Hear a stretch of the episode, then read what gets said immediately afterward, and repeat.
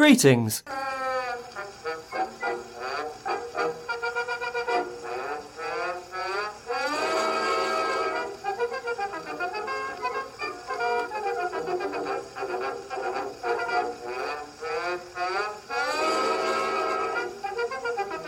One must not get one's knickers in a twist.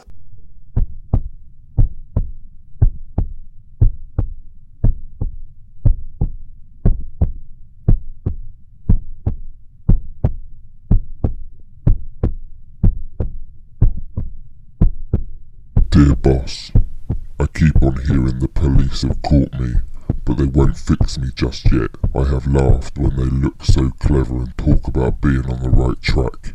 That joke about leather apron gave me real fits. I am down on whores, and I shan't quit ripping them till I get buckled. Grand work the last job was. I gave the lady no time to squeal. How can they catch me now? I love my work and I want to start again. You will soon hear of me and my funny little games. I saved some of the proper red stuff in a ginger beer bottle over the last job to write with, but it went thick like glue and I can't use it. Red ink is fit enough, I hope. Ha ha. The next job I do, I shall clip the lady's ear off and send to the police officers just for jolly, wouldn't you? Keeping this letter back till I do a bit more work. Jack the Ripper. Don't mind me giving the trade name. P.S. Wasn't good enough to post this before I got all the red ink off my hands. Curse it. No luck yet. They say I'm a doctor now. Ha ha.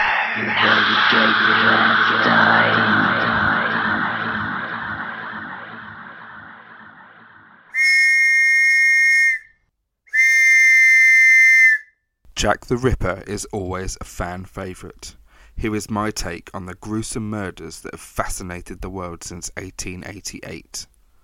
So many theories have been put forward, countless books have been written, films and television programs reimagined what really happened over and over, and yet we still don't know the truth. The likelihood is a man called Jack didn't even exist. The name was penned in the height of the frenzy by the press at the time. Was this gang activity? Was Jack more than one person? Was Jack a woman? Was Jack at the high end of society or the low end? Was Jack a surgeon? Was Jack royal? Was Jack a politician? His victims have been labelled as the canonical five, but were there more? Some think so, others don't. Before I get started, I wanted to mention the victims. These were real women who had their lives taken so brutally. Mary Ann Nichols, Annie Chapman, Elizabeth Stride, Catherine Eddowes, and Mary Jane Kelly. My somewhat unhealthy relationship with Jack began when I was around 14. I was lent a book that pinned blame on James Maybrick as the killer, entitled The Diary of Jack the Ripper. This led on to a macabre draw to anything related to Jack. Jack the Ripper tours have never been more popular. The London Dungeon's main attraction is Jack, and there is even a full museum dedicated to him in Whitechapel today. The glorification of the Ripper has led to protests from feminist groups that believe that the victims in this story come second to Jack himself. Whitechapel, in London, during the Victorian age, was a scary place to be. Essentially a slum, it was run by gangs who exploited those who were vulnerable. Gin was a huge problem in Victorian London, as was opium. Many people who ended up in Whitechapel did so because they had fallen from grace, and this underworld was a cheap place to be, and you could get by if you sold sex or could get in with the gang culture. Exploitation was rife as the upper classes would use Whitechapel as their playground to visit brothels and use their wealth and status to take advantage of those who were struggling to survive. Whitechapel is not a place you wanted to end up. Although not genuinely associated with the Jack the Ripper murders, the first victim that appeared on the Whitechapel murder file was Emma Smith, who was attacked in the early hours of the 3rd of April 1888. She later died of her injuries in hospital.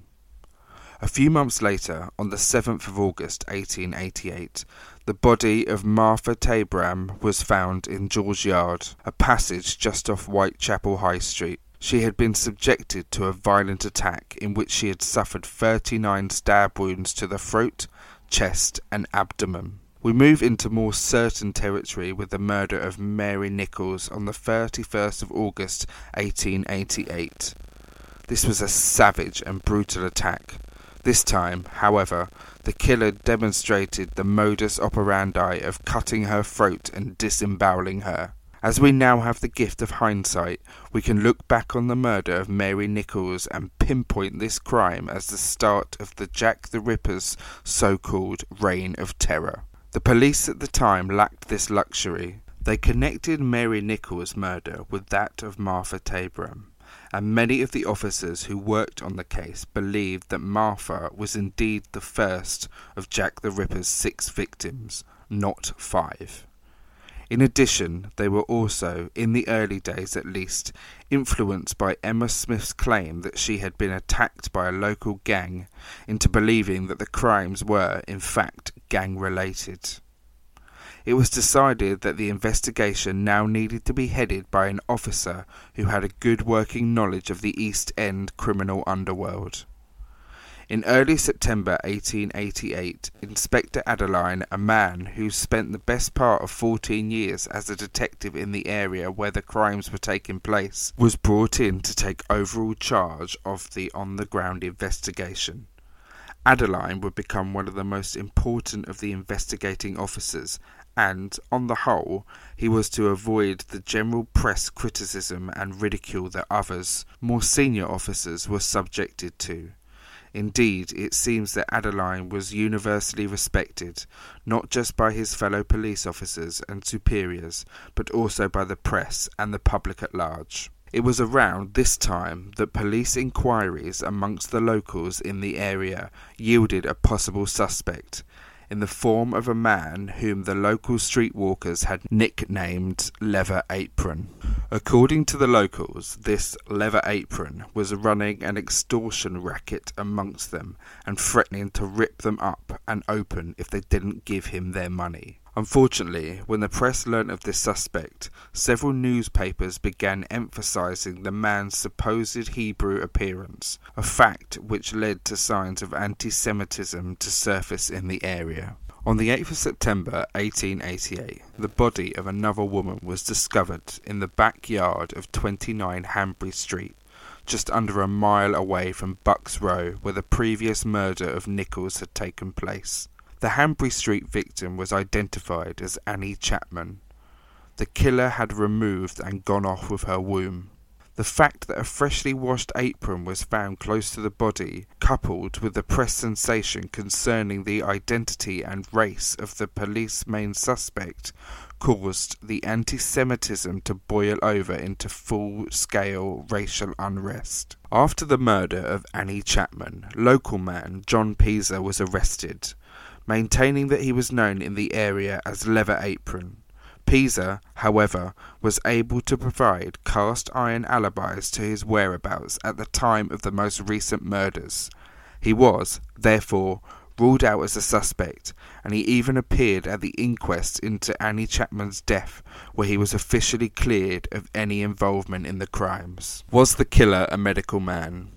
At Annie Chapman's inquest, the divisional police surgeon, Dr. George Phillips, expressed his opinion that Annie Chapman had been murdered in order that her killer could obtain her womb. Phillips also mentioned that the skill and speed that he displayed in removing the organs suggested that the murderer possessed some anatomy knowledge. These are still some theories that are paraded around today. On the 30th of September 1888, the Whitechapel murderer returned and killed two women in less than an hour. The first victim was Elizabeth Stride, whose body was found in a dark yard off Berners Street at 1 a.m.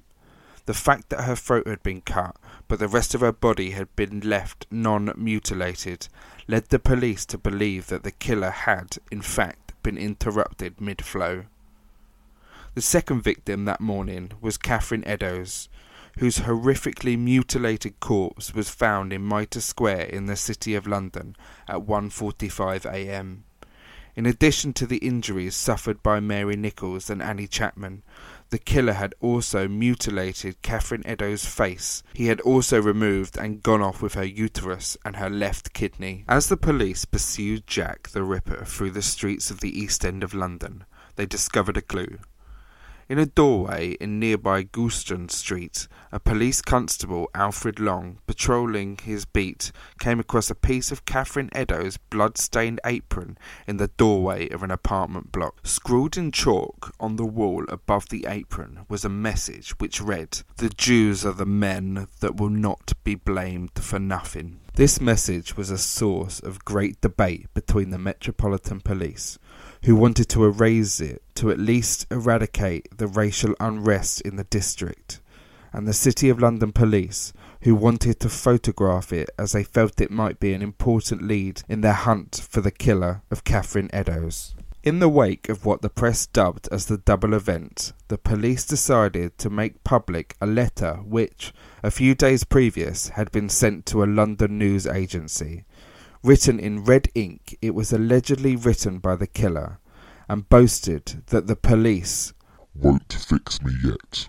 The author signed the letter Jack the Ripper. Once the police made the letter public, the name Jack the Ripper caught on immediately and helped turn a series of sordid East End murders into an international frenzy. It is reasonable to say that part of the reason why this particular set of crimes are so famous is because of that name.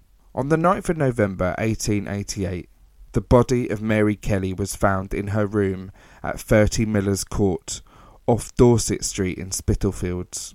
Her body had been virtually skinned down to the bone. Indeed, so extensive and horrific were her mutilations that her living lover, Joseph Barnet, was only able to identify her by her eyes and her ears. Although it's genuinely believed that Mary Kelly was the last of Jack the Ripper's victims, there are several more names of later murder victims on the Whitechapel murder files. Alice Mackenzie, Frances Coles, and one more unidentifiable body. There are some amazing sources to investigate and feast your mind on.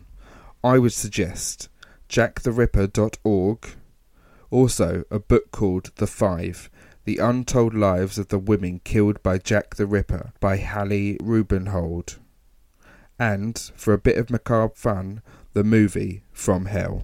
Also, go to the London Dungeons and the Jack the Ripper Museum. Thanks for listening. See you in hell.